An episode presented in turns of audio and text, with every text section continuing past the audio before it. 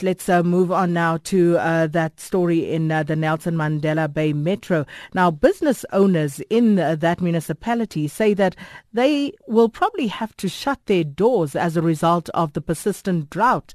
Uh, companies in the metro say that they would be forced to shed thousands of jobs, uh, leaving breadwinners without any source of income.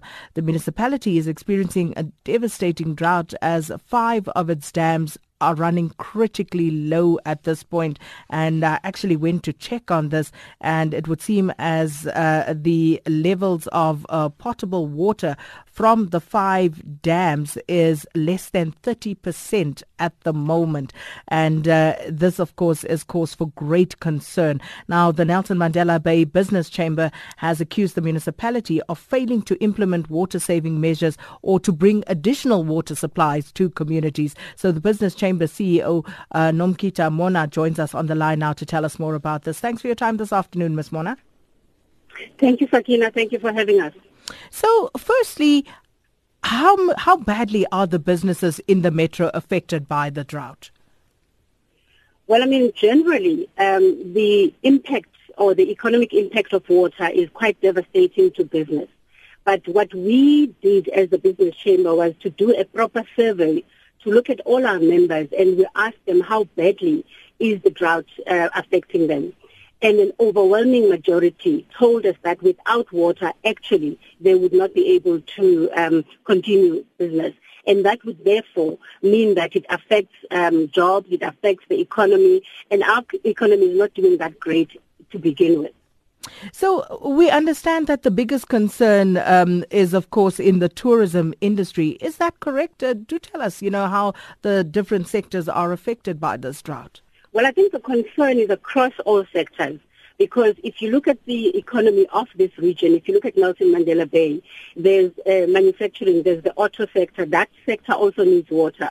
But I, I will say that the companies in that sector have been, over the last few years, you know, bringing in innovative ideas around how to save water, how to reuse water whatever, eh, in whichever way. So we are learning from them. We're using whatever lessons that they've done to spread across our other members. But you must also remember that the region here relies a lot on agriculture as well. If you think about the citrus industry, which is just outside of the region, and they are members of the chamber, they rely 100% on that. So tourism is but one of the um, uh, sectors that will be affected. But I do think that it does affect all sectors in many different ways. But yes, if you say then your region is struggling, there's no water or there's, there's a drought, you know, tourists will stay away because they won't be able to, to come through. So yes, it, it affects all of the sectors that we, we rely upon as a region. You've been very scathing uh, of the municipality, uh, the municipal council in this regard, uh, you know, talking about what they perhaps could have done better, what uh, they should have done in terms of uh, getting the community overall to save water um, and use water sparingly. Talk to us about that and, and whether you've had any further engagement with them. Yes, we, we actually have called the municipality uh, on, on the behavior that they, they display. Firstly, we believe that they are shirking on their responsibility to provide basic services to both businesses but also the um, communities of the region. So we have been trying, or well, let me first say, we have engaged with them on a number of occasions. And we've had meetings with between us and the, the mayoral committee together with the mayor and his teams. And we've found that over time, these become talk shops. Everybody shakes hands. We've heard you. We've heard your complaints. But if you go back, nothing actually has happened.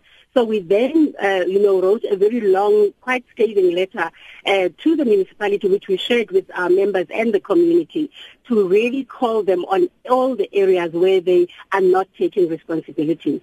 We do realize that part of the problem is that the coalition government that is currently in the metro is dysfunctional. It's not working. We are not even standing still as a metro. We are ba- basically moving backwards. And we have told them now that there is money to, to, to fix the problem of water. There are delays that are caused by um, a dysfunctional administration. They're just not doing what they're supposed to do.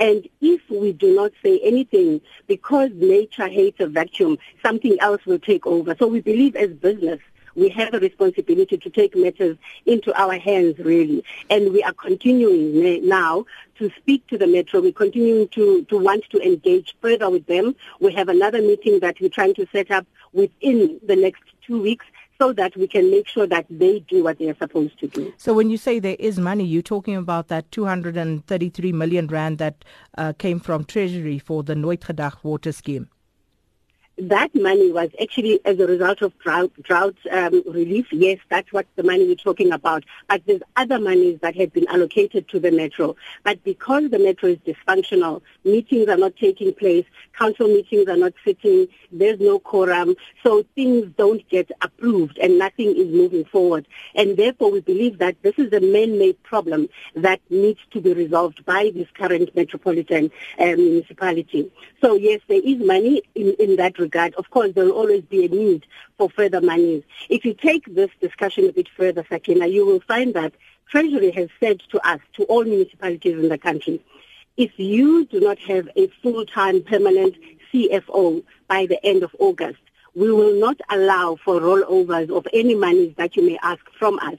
This metro does not have a permanent CFO. This metro does not have a full-time permanent municipal manager who's not suspended because the current one is suspended. It's been over a year now. There's a number of executive directors that are not in place because the contracts have ended. I believe they have even interviewed. There are people that need to be appointed, but the meetings don't fit. So if you're in that kind of a perpetual situation where nothing happens, business has taken it upon themselves to say enough is more than enough. Now we need to make sure that we take things in our hands. We are out of time, Ms. Mona. Just a quick one uh, with regard to imminent job losses. Are we at that point already? Well, I think, okay, because the, the companies here would really like to preserve jobs as much as possible, at least those who are members of the chamber and who spoke to us. They are the ones who are saying, please, can we do something so that we can protect at least the jobs that we have. So, so if it continues without any solution, it is going to be inevitable. Because the truth of the matter is that the drought is going to be our new lifestyle in South Africa. It's not an event. This is how things are changing. So if we can't deal with the drought at this point, I'm worried about what happens because of climate change going forward. Ms. Nomkhita Mona, thanks so much for your time, CEO of the uh, Business Chamber.